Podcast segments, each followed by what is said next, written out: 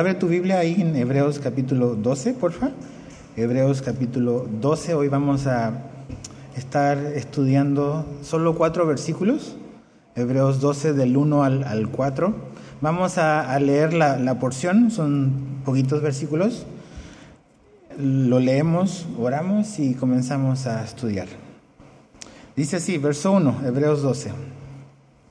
Por tanto, nosotros también, teniendo enterador nuestro tan grande nube de testigos, despojémonos de todo peso y del pecado que nos asedia, y corramos con paciencia la carrera que tenemos por delante, puesto los ojos en Jesús, el autor y consumador de la fe, el cual por el gozo puesto delante de él sufrió la cruz, menospreciando el oprobio, y se sentó a la diestra del trono de Dios. Considerad aquel que sufrió tal contradicción de pecadores contra sí mismo para que vuestro ánimo no se canse hasta desmayar. Porque aún no habéis resistido hasta la sangre combatiendo contra el pecado. Entonces, Padre, ayúdanos a pues ver y entender tu verdad aquí escrita para nosotros. La Biblia es un libro espiritual donde si tú no nos ayudas, Señor, no vamos a poder ver la verdad que está delante de nuestros ojos. Entonces, Ayúdanos esta mañana, te lo pedimos en el nombre de Jesús. Amén. El mensaje de esta mañana se llama Corre. Y eh, en este tiempo de, pues, de encierro más prolongado y, de hacer, buscar cosas por hacer en, la casa, eh, pues he estado viendo a lo mejor cosas que normalmente no veía como que en estas plataformas digitales sobre películas y series y descubrí una, una serie que se llama La carrera más dura del planeta. Y básicamente esta carrera son 671 kilómetros en 11 días para cruzar la isla de, Fiji, ¿no?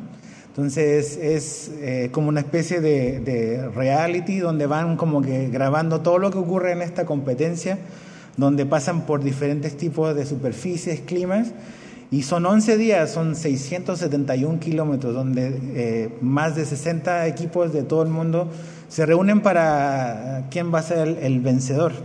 Y él, como el especie de presentador del programa, les, como que les da las instrucciones al inicio en el primer capítulo, donde él les explica cuál, cuál es, la clave para poder terminar la carrera con, con éxito.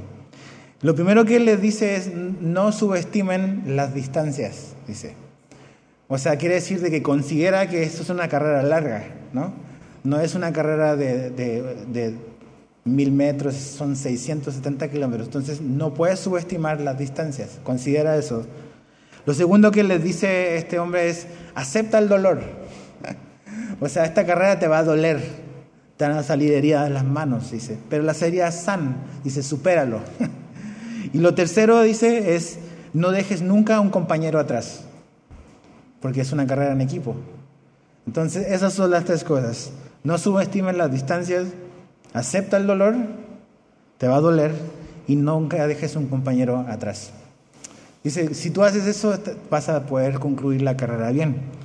Ahora, la vida cristiana es como eso, es una carrera también. Y es una carrera larga.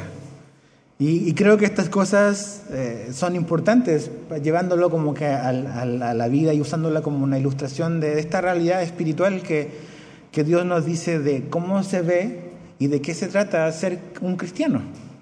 Ahora, eh, cuando tú y yo un día pusimos nuestra fe en Jesús, ese día eh, nacimos de nuevo, Dios hizo algo en nuestra vida, nos cambió. Y, y juntamente con eso se te registró en esta carrera. A lo mejor tú no lo sabías, pero estás en una carrera. Eh, y necesitamos como que prestar atención a lo que aquí Hebreos nos dice, porque finalmente es una carrera en la cual todos estamos, más no todos quizás la estamos corriendo de la mejor manera. Pablo, el apóstol Pablo, le dice a, a su joven discípulo Timoteo algo muy importante, ahí en 2 Timoteo capítulo 4, verso 7 él al final de su vida, Pablo escribe esto, dice, he peleado la buena batalla, dice, he terminado la carrera, dice, he guardado la fe. Entonces él habla y usa estas dos ilustraciones para explicar y graficar cómo se ve la vida cristiana. Se ve como una batalla, como una lucha, y también se trata de una carrera larga. Ahora, si vamos a competir o si estamos compitiendo y si estamos corriendo esta carrera, ¿qué es lo que nos dice Dios en la Biblia para poder no solamente comenzar, sino poder terminar bien la carrera? Yo creo que todos queremos terminar bien esta carrera de la fe. ¿Qué es lo que la Biblia nos dice que debemos de hacer y cómo debemos de aplicarlo a nuestra vida? Yo separé mi mensaje en, en cuatro puntos.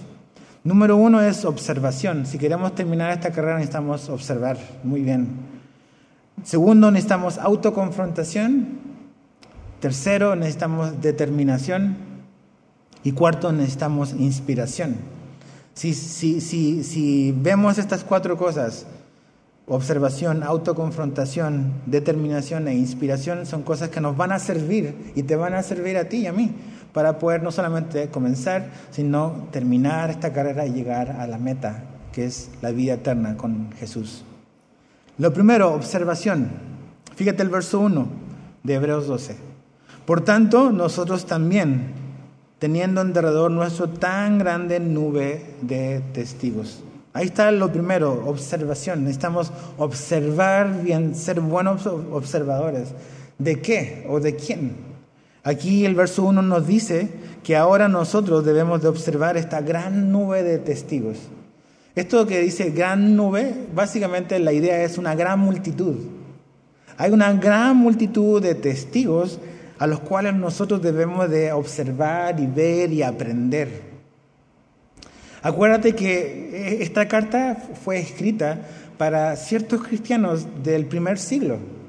Y ellos eran hombres y mujeres que habían salido de un trasfondo judío y habían creído en el Evangelio de Jesús, pero que había pasado el tiempo y estaban siendo en cierta manera como que presionados para regresar a sus tradiciones, regresar a los que ellos hacían antes y abandonar la carrera de la fe.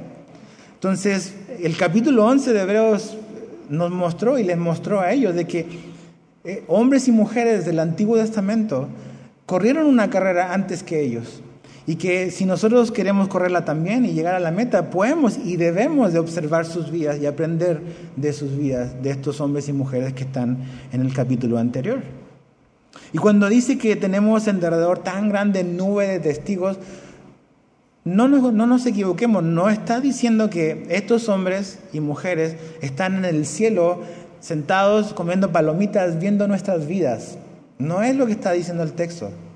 No es que desde el cielo tú ves lo que sucede aquí en la tierra. Solo Dios sabe eso. Pero cuando llegamos al cielo ya no sabemos más lo que ocurre acá. O sea, ¿qué chiste sería estar en el cielo y estar todavía preocupado de lo que pasa aquí? No sería el cielo.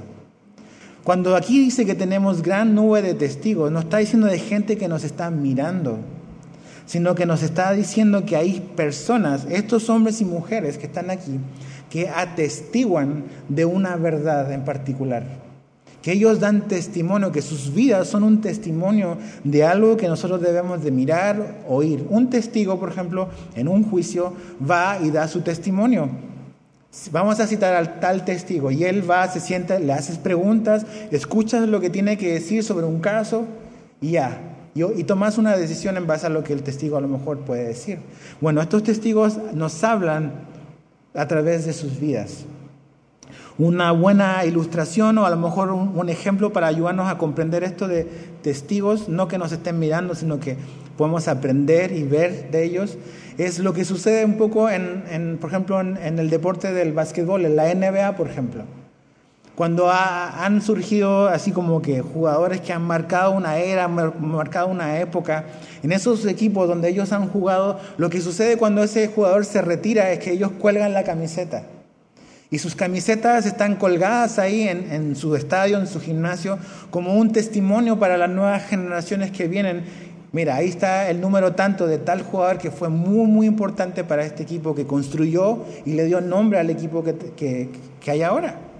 Por ejemplo, el número 23 de los Chicago Bulls es de Michael Jordan. Ese número los Bulls lo colgaron ahí y está como un testimonio, como un testigo para las nuevas generaciones ahí. También el equipo de los Celtics con la camiseta número 33 de un jugador llamado Larry Bird. Uno de los jugadores blancos más importantes de la historia de la NBA está colgada ahí la número 33. También la número 34 de Shaquille O'Neal en el estadio de los Lakers. Ahí está colgado como un testimonio de que, pues ahí está la camiseta. No es que Shaquille O'Neal está ahí, pero su camiseta cuenta una historia de gente que vino antes, de los cuales las nuevas generaciones pueden aprender y pueden ver. Esa es la manera en que estos hombres son testigos. Podemos ver y debemos de observar sus vidas y aprender de sus vidas para que podamos correr esta carrera de la mejor manera. Tú y yo necesitamos ejemplos reales de cómo se ve la fe. Y estos hombres están y estas mujeres están ahí para que aprendamos de ellos. Mira lo que Pablo le escribe a los romanos. Romanos capítulo 15, verso 4. Romanos 15, 4, te leo de la Biblia de las Américas, va a aparecer ahí proyectado, dice, porque todo lo que fue escrito en tiempos pasados, ¿qué es lo que está hablando? El Antiguo Testamento, eso es lo que estaba escrito en el tiempo pasado. Dice, para nuestra enseñanza se escribió, a fin de que por medio de la paciencia y del consuelo de las escrituras tengamos esperanza. Todo lo que está escrito sobre estos hombres, todos los hombres y mujeres que sus historias que vemos en el Antiguo Testamento, sí es la historia de Dios, de cómo Dios va a salvar al mundo, pero Dios obra y opera a través de gente de carne y hueso como tú y yo. Y sus vidas y lo que Dios hizo a través de sus vidas están ahí como un testimonio, como algo que nosotros podemos mirar, aprender, animarnos, consolarnos, enseñarnos. Tú y yo necesitamos buenos ejemplos en nuestra vida. Y sabes que esto significa que ahora que eres un cristiano, y cuando vienes a ser un creyente en Jesús, ya no tienes que seguir como que culpando las cosas que sucedieron, en el pasado. No es que mi papá fue así conmigo, es que mi mamá fue así, es que mi familia era una familia disfuncional entonces nunca tuve buenos ejemplos en mi vida. Ok, lo entiendo. Eso influye en nuestra vida, sí, pero no tiene por qué ya ser determinante en nuestra vida. Ahora podemos mirar para otro lado, necesitamos buscar buenos ejemplos. Y Hebreos 11 y la Biblia y el Antiguo Testamento está escrito para nuestra enseñanza. De hombres reales, de la vida real, no es un videojuego, es gente real, genuina, que tenía fe en Dios, no gente perfecta, no gente que se equivocó y tropezó y pecó, pero se arrepintió y, y, se reconcilió con Dios y creyeron en Dios y obedecieron a Dios. Y así, eso es lo que tú y yo necesitamos mirar. Hoy en estos tiempos eh, hay mucha gente que anda buscando ejemplos, la gente joven, los, jóvenes, esta generación busca ejemplos en las redes sociales de gente importante, de gente famosa, de influencers, de artistas, de celebridades. Y, wow, y lo que esa gente, la vida que proyecta a través de Instagram es, es como una inspiración.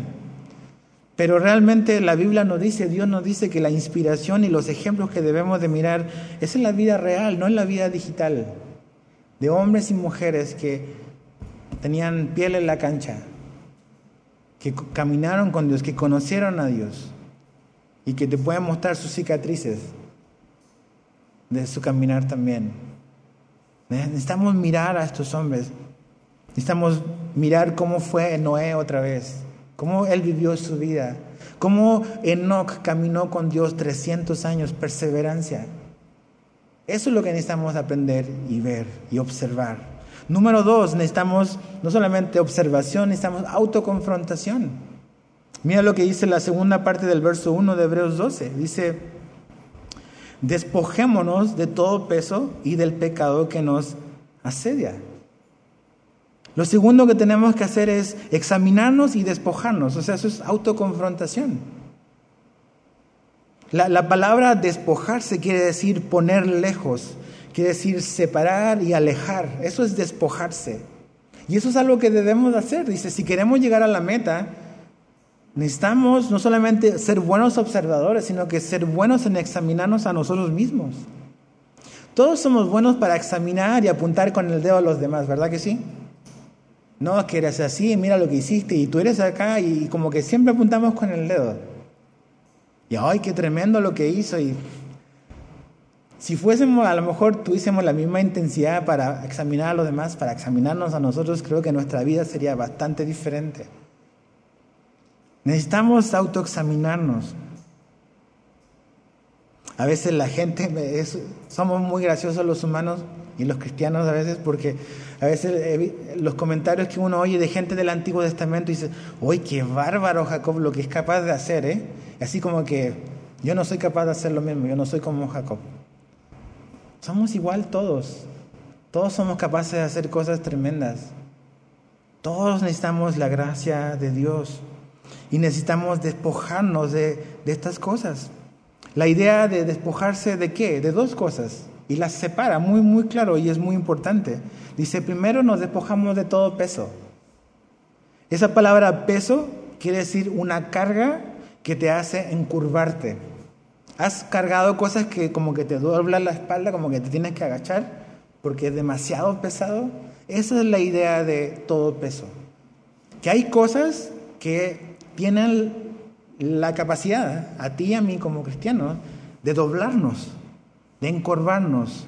No a lo mejor necesariamente de hacernos caer, pero sí de ponernos en una posición que va a ser muy difícil correr.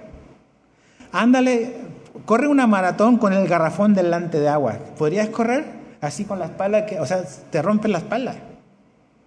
Ok, hay cristianos que quieren correr así una maratón, con un garrafón por delante con un peso innecesario.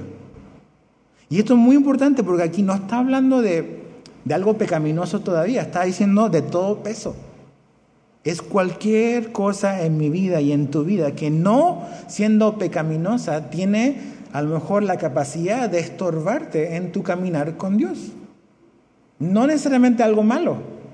A lo mejor puede ser algo bueno en, sí, pero que a ti y a mí a lo mejor no me están ayudando a caminar bien con, Dios. Pueden ser muchas cosas, a veces pueden ser amistades, pueden ser relaciones, puede ser algún tipo de trabajo. Trabajar está bien, relacionarnos con otros está bien, pero a lo mejor hay cierto trabajo que no te va a ayudar a caminar con Dios. Estar en cierto lugar no te va a ayudar a, correr la carrera de la fe y llegar a la meta como Dios quiere. A lo mejor ciertas amistades en tu vida no te van a ayudar. A lo mejor Dice que no es una mala persona, pero me distrae de poder caminar bien con Dios. Y esto no aplica para tu esposa y tu esposo. ¿Ok? Ay, ¿ves? Aquí la Biblia me da razón para divorciarme. No. Estás para toda la vida. Pero cosas que, que, que a lo mejor no siendo malas, sí son cosas que no te están ayudando, que no me están ayudando a correr libremente la carrera de la fe. Todos hemos a lo mejor oído hablar de este jamaiquino, el Usain Bolt, el hombre más rápido de la Tierra.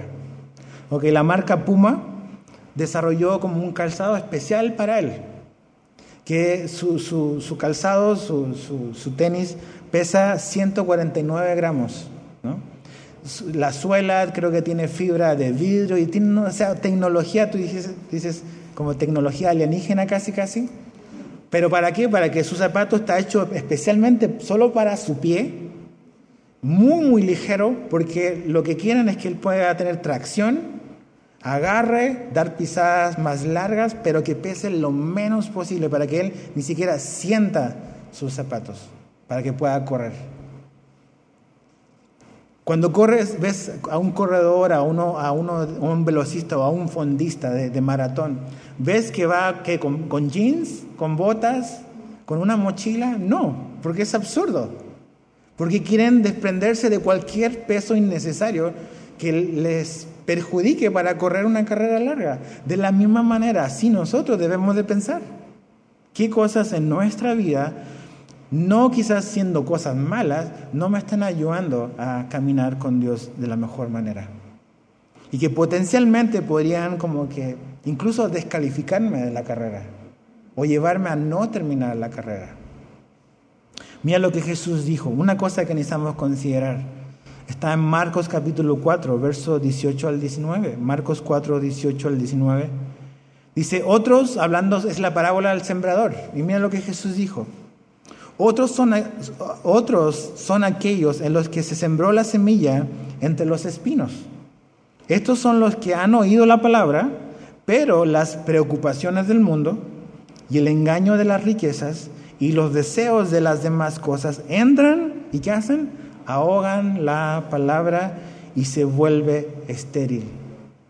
Dice, hay cosas que potencialmente podemos darle lugar a nuestra vida, que pueden ahogar la palabra, que, que te van a estorbar, que me van a estorbar en mi caminar con Dios. Y aquí puntualmente Jesús habla de las cosas de este mundo, las preocupaciones de este mundo y dice el amor, dice el engaño de las riquezas, de las posesiones materiales. ¿Es tan mal tener cosas? No, es algo neutral. El problema es cuando las cosas te tienen a ti. La Biblia no dice que el problema es el dinero, el problema es el amor al dinero. Entonces, algo que potencialmente es neutral, no es ni bueno ni malo, puede llegar a, a, perjudicarte en tu caminar con Dios. Y una de las cosas que aquí Jesús dice, el materialismo, aguas con eso. Porque eso tiene el, potencial de distraerte de la carrera. A veces nuestra vida se trata simplemente de eso, de lo que tenemos, de lo que comemos, de qué ropa, de qué marca usamos, y, y pensamos que la vida se trata simplemente de comida, vestido, trabajo, dinero, bienes materiales, y Jesús dijo que la vida no se trata de eso solamente. Podemos distraernos o podemos permitir que cosas a lo mejor no malas nos desenfoquen. Trabajar es algo que la Biblia dice que debemos de hacer. La Biblia dice que si yo no proveo para los de mi casa, soy peor que un no creyente. Pero a veces podemos usar y irnos en el rollo del trabajo y descuidar completamente cosas que Jesús sí nos dice que debemos de hacer. El aceptar o el involucrarte a lo mejor en un trabajo en particular no te va a dejar tiempo para cuidar de tu familia, para congregarte en una iglesia local. Dice, no, pero debo de trabajar, sí, pero está estorbando a lo que Jesús también te ha dicho que debes de hacer y hacer. Entonces, ¿es la mejor decisión ese trabajo o no? ¿Es la mejor decisión moverte a tal lugar o no? ¿Es la mejor decisión involucrarte con X persona o no? Tenemos, necesitamos ser sabios. Todo peso tiene que irse. Queremos correr ligeros, no chuecos. Y lo segundo dice, ya, ok, no solamente el peso, sino que todo pecado que nos asedia. Ok, el pecado ya es algo muy obvio. O sea, algo que la Biblia claramente dice que eso es pecado, que está mal, que estamos fallando y ofendiendo a Dios. Y dice el pecado que nos asedia. Es interesante esa palabra, asediar quiere decir rodear hábilmente por todos los lados. Eso quiere decir asediar. Y eso es lo que hace el pecado. Nos rodea hábilmente por todos los lados. O sea, donde mires, estamos rodeados. En cualquier situación potencialmente puede llevarnos a, a caer, a tropezar, a pecar. Y no solamente a nuestro alrededor, el problema es que también, como dice Pablo en Romanos, el mal mora ¿dónde? En mí. El pecado en nuestra propia vida.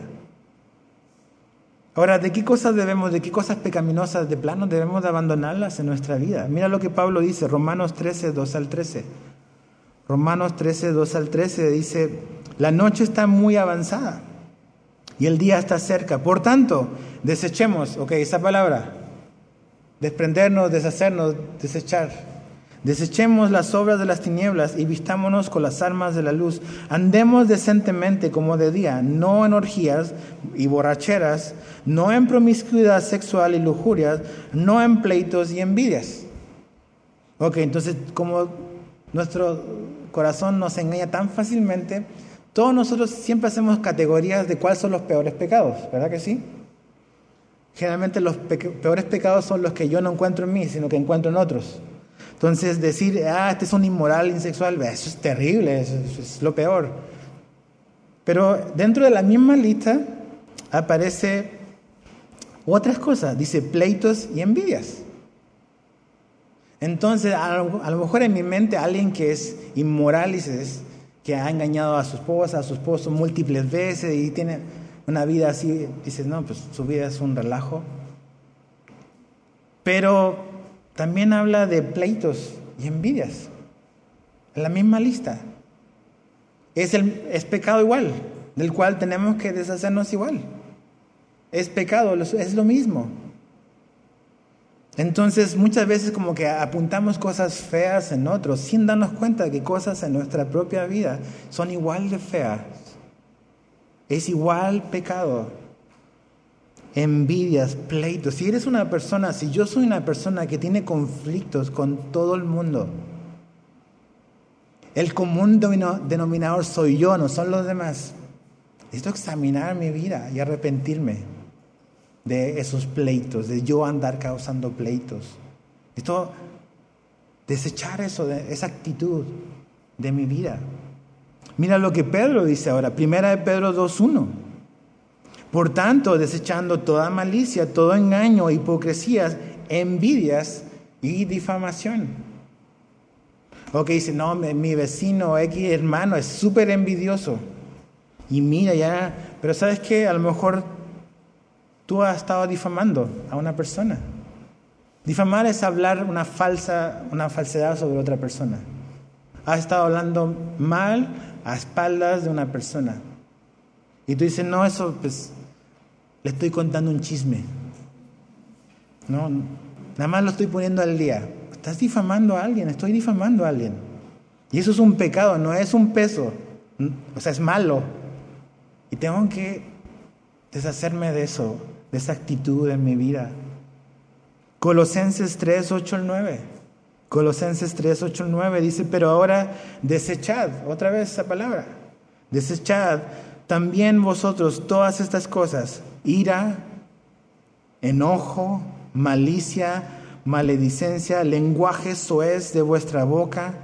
No mintáis los unos a los otros, puesto que habéis desechado al viejo hombre con sus malos hábitos. Dice, pues a lo mejor dice, yo no soy un, un homicida, pero pues te vives enojando con medio mundo. O dices, pues yo no he matado a nadie, pero pues ando siempre hablando malas palabras, pero pues, o una mentirita blanca. Están en la misma lista, ¿ok? No podemos categorizar. A lo mejor humanamente, de gravedad, pues sí hay diferencias, pero finalmente ante Dios somos todos la misma categoría, todos somos pecadores en necesidad de perdón de Dios. Entonces, esas cosas que nos asedian, tenemos que también deshacerse, deshacernos de eso en nuestra vida, arrepentirnos. Tercero, necesitamos para correr bien la última parte del primer versículo, necesitamos determinación. Determinación, ¿por qué? Fíjate lo que dice, y corramos con paciencia la carrera que tenemos por delante. Necesitamos correr con paciencia, eso se llama determinación tener una firme perseverancia. No solamente es correr, sino que correr con paciencia. La, idea, eh, como, como está en el original, es necesitamos seguir corriendo con paciencia. O sea, como que el autor da por hecho que estos cristianos obviamente están corriendo, pero necesitamos seguir corriendo con paciencia la carrera de la fe. Necesitamos perseverar.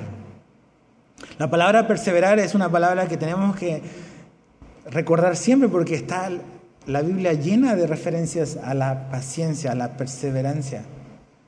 La vida cristiana sin perseverancia no es vida cristiana. ¿Y qué quiere decir paciencia? Quiere decir resistencia, quiere decir constancia y también quiere decir alegre aguante. Alegre aguante. No solamente aguantar, dices, ay, tengo que ser paciente, y estás así, con, estoy con la cara larga y como que repelando dentro. Eso no es alegre paciencia o aguante. Dios no solamente espera una acción externa, Él sobre todo, Él ve una actitud interna. Entonces la paciencia no solamente es esperar, sino es esperar con gozo y con alegría. ¿Quieres hacer la prueba? Ve a cualquier servicio público, oficina pública. A ver si tienes alegre aguante. Ok, pero así es la vida. ¿Cómo nos fue estos marzo, abril, mayo, junio con el encierro? ¿Fue un alegre aguante? ok. Si queremos llegar a la meta, necesitamos correr con esa actitud. Necesitamos determinación. Cuando un, un corredor está, va a correr una carrera, sobre todo pensando y haciendo el paralelo con la vida cristiana, es como una maratón, es una carrera de, resistencia. Hay gente que, entra a una carrera o a una maratón con diferentes como a lo mejor motivaciones e intereses. Hay gente que se inscribe solo para decir que participó. O sea, le regalan su playera, se toma una selfie, la sube a las redes sociales y ahí yo estuve en la carrera, pero duró un kilómetro. O sea, la primera esquina ya, pero participó. Ok, hay gente que corre así. Hay otra gente que se inscribe en una maratón y su objetivo es terminar. No importa si soy el último, no importa dónde, si llego una semana después del, del ganador, no importa, es participé y terminé. Pero hay otro grupo que se inscribe para participar y para ganar una maratón. A lo mejor no la gana porque solamente hay un ganador, pero su, su propósito es ganar, ¿no? Voy a dar todo de mí para ganar. Y Pablo nos dice que esa es la actitud que debemos de tener nosotros como cristianos. Debemos de correr con la intención de ganar. Mira lo que Pablo dice a los Corintios. Primera de Corintios 9, 24 al 26. Dice, ¿no sabéis que los que corren en el estadio, todos en verdad corren, pero solo uno obtiene el premio? Corred de tal modo que ganéis. Y todo el que compite en los juegos se abstiene de todo, ellos lo hacen para recibir una corona corruptible, pero nosotros una incorruptible. Por tanto, yo de esta manera corro, no como sin tener meta, de esta manera peleo, no como dando golpes al aire. Pablo dice que tú y yo debemos de correr como el que corre para obtener el premio, para ganar. O sea que en esta carrera de ser cristiano yo debo de dar todo, todo, todo, todo lo mío. Todo mi último esfuerzo, mi último poquito de energía, todo lo voy a dar. Voy a dar lo mejor de mí para poder correr y ganar. Esa es la actitud que debemos de tener al vivir la vida cristiana. No es vivir una vida cristiana con medio pie aquí y medio pie allá, con un corazón dividido, sino darlo todo, absolutamente todo. ¿Has visto estos, estas típicas escenas a veces que se hacen como que virales en la, en, la televisión y en las redes de, gente que, que, que, va llegando a la meta de una maratón y vienen ya como que cojeando y vienen como que temblando y se paran y, pero no, yo voy a llegar, voy a dar hasta lo último que tenga, ya sea que me arrastren ahí, pero voy a llegar a la meta, porque yo, yo quiero llegar. Porque así, esa es la actitud que debe tener un cristiano. Me va a costar todo, yo voy a darlo todo para llegar a la meta, para estar con Jesús y para verlo. No está diciendo que nuestra salvación se gana por nuestro esfuerzo, no está diciendo eso.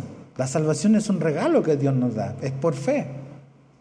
Pero está diciendo ya que somos salvos, el caminar esta carrera tenemos que correrla con esa actitud de lo que nos cueste lo voy a dar, porque realmente mi intención es estar y llegar al final y ver a Jesús. Lo último, la cuarta cosa que es necesaria para poder llegar a la meta es necesitamos inspiración. Y eso está en el verso 2 al 4 de Hebreos 12. Dice, puesto los ojos en Jesús, el autor y consumador de la fe. Ok, tú y yo necesitamos saber hacia dónde vamos corriendo y hacia dónde vamos caminando. Necesitamos una meta, pero necesitamos una motivación, una inspiración. Y la inspiración del cristiano se llama Jesús. Él es nuestra inspiración. Él es nuestra motivación.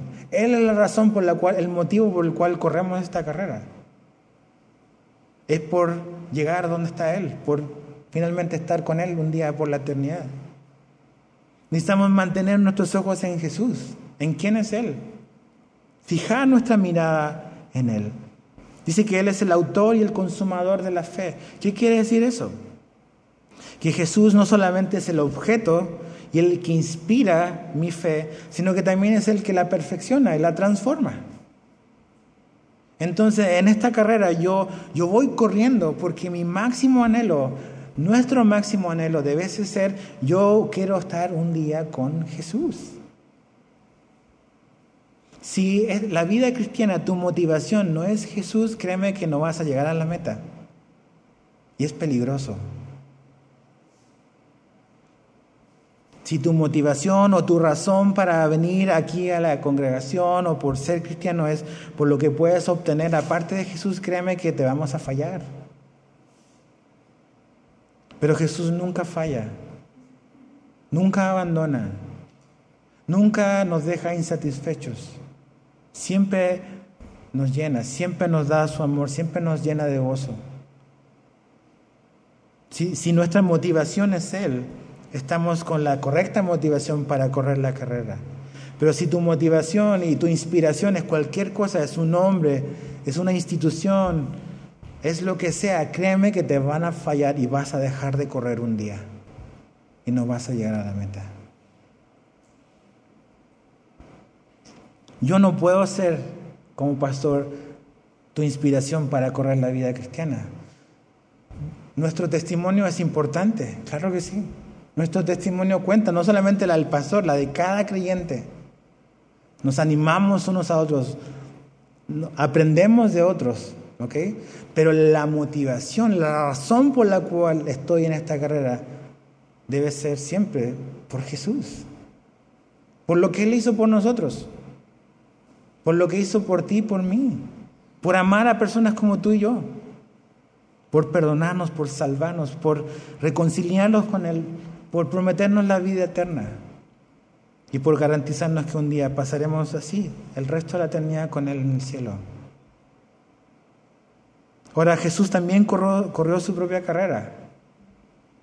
Él vino, se hizo, Dios se hizo hombre en la persona de Jesús, Dios Hijo, y Él corrió esta carrera durante 33 años. Tres años de ministerio público y él hizo absolutamente todo lo que el Padre quiso que él hiciera. Él lo cumplió y él corrió la carrera perfecta. Pero en esa carrera también había sufrimiento y había dolor, y había traición, había momentos difíciles. ¿Qué fue lo que hizo? Y había una cruz brutal esperando por delante. ¿Qué fue lo que ayudó a Jesús a poder enfrentar y llegar a la carrera y, y cumplirla? Fíjate lo que dice. Verso 2 dice, el cual por el gozo puesto delante de él sufrió la cruz. ¿Qué fue lo que le ayudó a Jesús? El poder enfrentar la cruz, dice, el gozo que estaba después de la cruz, el gozo que estaba delante. ¿Sabes que esa palabra es importante? Dos veces aparece delante. Al final del verso 1 dice la carrera que tenemos por delante. Y Jesús es el gozo que tenía por delante. Eso quiere decir de que nuestra esperanza como cristianos no está en lo que dejamos atrás, sino en lo que viene por delante. La carrera del cristiano es hacia adelante, no es retroceder a nuestra vieja manera de vivir, a la vida del pasado. Es correr hacia adelante. Ok, a veces la vida cristiana hacemos zigzags. A veces como que damos un retorno y volvemos a encaminarnos. Pero básicamente es, vamos hacia adelante y Jesús iba hacia adelante y vio hacia adelante. estaba tranquilo y soportó el dolor por lo que venía por delante, por el gozo. ¿Cuál era ese gozo que venía por delante? Era finalmente volver al lugar que siempre le correspondió, al lado del Padre, a la diestra del Padre, a su lugar de gloria que Él ocupó por la eternidad y que ocupará por la eternidad que momentáneamente dejó a un lado para hacerse hombre, para vestirse de, hombre como tú y yo, para experimentar nuestra realidad y para salvarnos. Ok, el gozo de volver a su casa, de volver a la comunión con su Padre, ese gozo lo ayudó a él a sufrir la cruz. Acuérdate, esta carta a quién está dirigida? Está dirigida a los hebreos. ¿Qué estaban viviendo los hebreos? Estaban viendo persecución ya, problemas por ser cristianos. Entonces, ellos pensaban, como nos pasa a todos nosotros cuando sufrimos, que no hay nadie que está sufriendo como yo, ¿verdad que sí? Cuando nos pasa algo, dice, es que nadie me entiende porque nadie está pasando lo que yo estoy pasando ahora. Y cuando finalmente en el capítulo 11 nos muestra a todos estos hombres que también sufrieron por caminar con Dios, que el caminar con Dios no los exentó del dolor y del sufrimiento. Y finalmente se nos muestra a Dios mismo que sufrió una cruz. Eso nos muestra que realmente, y al ver a Jesús, Él ha sufrido más que todos juntos. Pero hubo algo que lo ayudó a él, es el gozo por delante, volver a la comunión con su Padre. Mira lo que el Salmo 16, 8 al 10 dice. Este es un salmo mesiánico, es un salmo que habla del Mesías que iba a venir. El Salmo 16 dice así, verso 8 al 10. Al Señor he puesto continuamente delante de mí, porque está a mi diestra, permaneceré firme. Por tanto, mi corazón se alegra y mi alma se regocija. También mi carne morará segura. Pues tú no me abandonarás, no abandonarás mi alma en el Seol, ni permitirás a tu santo ver corrupción.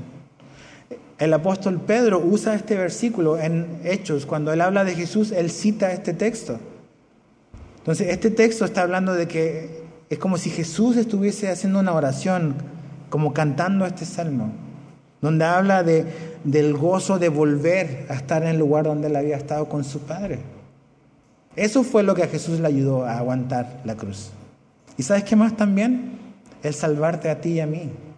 El gozo de ver los resultados de la cruz. Cientos de miles de millones salvadas a lo largo de la historia a través de ese momento tan brutal, pero también tan demostrativo del amor de Dios, de que Él mismo es el que está ahí tomando nuestro lugar. ¿Ves? Tú dices que es que Dios no sabe lo que yo he pasado, lo que yo he sufrido, lo que, me lo que he vivido. No, Dios se hizo hombre y experimentó el dolor humano. Estudia cualquier otra religión, la que quieras, y nunca vas a encontrar que su deidad, su, su Dios, toma forma de hombre y muere como uno de ellos. Nadie hace eso. Pero Jesús, Dios, tomó forma humana. Se revistió de piel como tú y yo. Y sus manos fueron clavadas y su costado fue traspasado. Entonces a lo mejor yo no entiendo tu dolor. A lo mejor nunca tengas la explicación a este lado de la eternidad, pero Dios se hizo hombre y sufrió y entiende el dolor. Y Él dice que Él hizo eso para que nuestro ánimo no se canse hasta desmayar. Fíjate, verso 3, considerado, o sea, miremos, pensemos en estas cosas, comparemos estas cosas. Aquel que sufrió tal contradicción de pecadores. O sea, él, sufrió la burla. Dice, contra sí mismo, para que vuestro ánimo no se canse hasta desmayar. Chéquete eso. Jesús aguantó la cruz, aguantó el dolor para reconciliarte con Dios, para perdonar tus pecados, para que, como dice aquí, tu ánimo no se canse hasta desmayar. ¿Nos cansamos a veces? Sí, ¿verdad que sí? Pero no tienes por qué cansarte hasta desmayar. ¿Por qué? Porque Jesús caminó un camino que era nuestro camino. Él lo caminó por nosotros para que nosotros no recibiéramos lo que venía al final de ese camino, que es condenación, es muerte eterna. Mira, el hombre tiene un problema con Dios y el problema es que estamos separados de Dios. No importa lo bueno que te creas ser o yo me considero ser. La Biblia dice que todos somos pecadores, hemos ofendido a Dios, no hemos vivido de acuerdo a sus mandamientos. Entonces, como un buen juez justo, pues Él va a hacer justicia. Entonces estamos atrapados, pero ¿qué hizo Dios? Él proveyó también la solución. Y la solución fue Jesús su Hijo. Él vivió la vida perfecta que ninguno de nosotros pudo vivir y ni podrá vivir. Y satisfizo a su Padre, vivió una vida perfecta, cumplió todos los mandamientos del Padre. Y Él me promete que si yo y tú confías en Él, pones tu confianza en, Él y, y lo aceptas y crees que Él lo hizo por ti y tú te arrepientes, tú eres salvo y tú eres perdonado y eres limpiado. Y tienes esperanza y tienes una meta donde llegar. Mi pregunta para ti es, ¿cuál es la meta de tu vida? ¿Es hacer más dinero? ¿Es tener un mejor trabajo? Ok, es un día se va a terminar. ¿Es ser reconocido? ¿Es ser famoso? Es un día nadie se va a acordar de ti, ni de mí. ¿Cuál es la meta? ¿Hacia dónde estás corriendo? Ok, mira lo que Pablo dice y con esto terminamos. Filipenses 3, 12 al 14. Filipenses 3, 12 al 14, Pablo dice, no que ya lo haya alcanzado o que ya haya llegado a ser perfecto, sino que sigo adelante a fin de poder alcanzar aquello por lo cual también fui alcanzado por Cristo Jesús. Hermanos, yo mismo no considero haberlo ya alcanzado, pero una cosa hago. ¿Son muchas? No, una que encierra muchas cosas, olvidando lo que queda atrás y extendiéndome a lo que está delante. Prosigo a la meta para obtener el premio del supremo llamamiento de Dios en Cristo Jesús. Una cosa, me desprendo de todo, olvido todo lo que queda atrás y corro y me extiendo hacia delante, a lo que está delante, que es Jesús. ¿Qué vas a hacer tú? ¿Qué voy a hacer yo? Corramos la carrera, terminemos la carrera. Un día quiero verte en el cielo. Espero verte y espero que me veas a mí también. Eso es, o sea, esa es la razón de ser. Y no por el lugar que es, simplemente es por quién está ahí. Jesús está ahí. Y Él es nuestra motivación. Él es la razón por la cual corremos, por la cual aguantamos, por la cual, porque Él vive con nosotros y nos capacita también y nos acompaña. Pero hagamos nuestra parte. Aprendamos de la Biblia. Abre tu Biblia. Aprende de los hombres y mujeres del Antiguo Testamento. Examina tu corazón todos los días. Examinemos nuestra propia vida, nuestras motivaciones. Hagamos estas cosas apliquémoselas en nuestra vida para que un día todos podamos llegar a la meta. ¿Oramos? Señor, te damos gracias por tu palabra, porque tu palabra es viva y eficaz y nos enseña las cosas que necesitamos saber y, y aprender. No solamente tú nos ayudas con lo que debemos de saber, también nos ayudas con lo que debemos de hacer. Tú también pones el querer como el hacer. Ayúdanos a querer lo que tú quieres para nosotros. Cambia nuestro corazón también, Señor. Cambia nuestros deseos. Y Señor, ayúdanos a, cruzar la meta un día. Ok, a lo mejor hemos caído, hemos tropezado, o nos hemos distraído, o, quisimos tomar un atajo. Ayúdanos a volver al camino principal y a caminar hacia la meta que es Jesús, con nuestros ojos fijos en Él, sobre todo en estos tiempos donde es muy fácil distraernos, Señor. Esta pandemia, esta crisis económica, es fácil que nuestros ojos estén en otro lugar y no en Jesús. Donde tú sigues siendo hermoso, tú siempre sigues siendo suficiente, Señor. Ayúdanos a que nuestro corazón esté confiado y reposado en ti. Gracias, Señor, por tu amor y por estar con nosotros también. Te lo pedimos y oramos en el nombre de Jesús. Amén.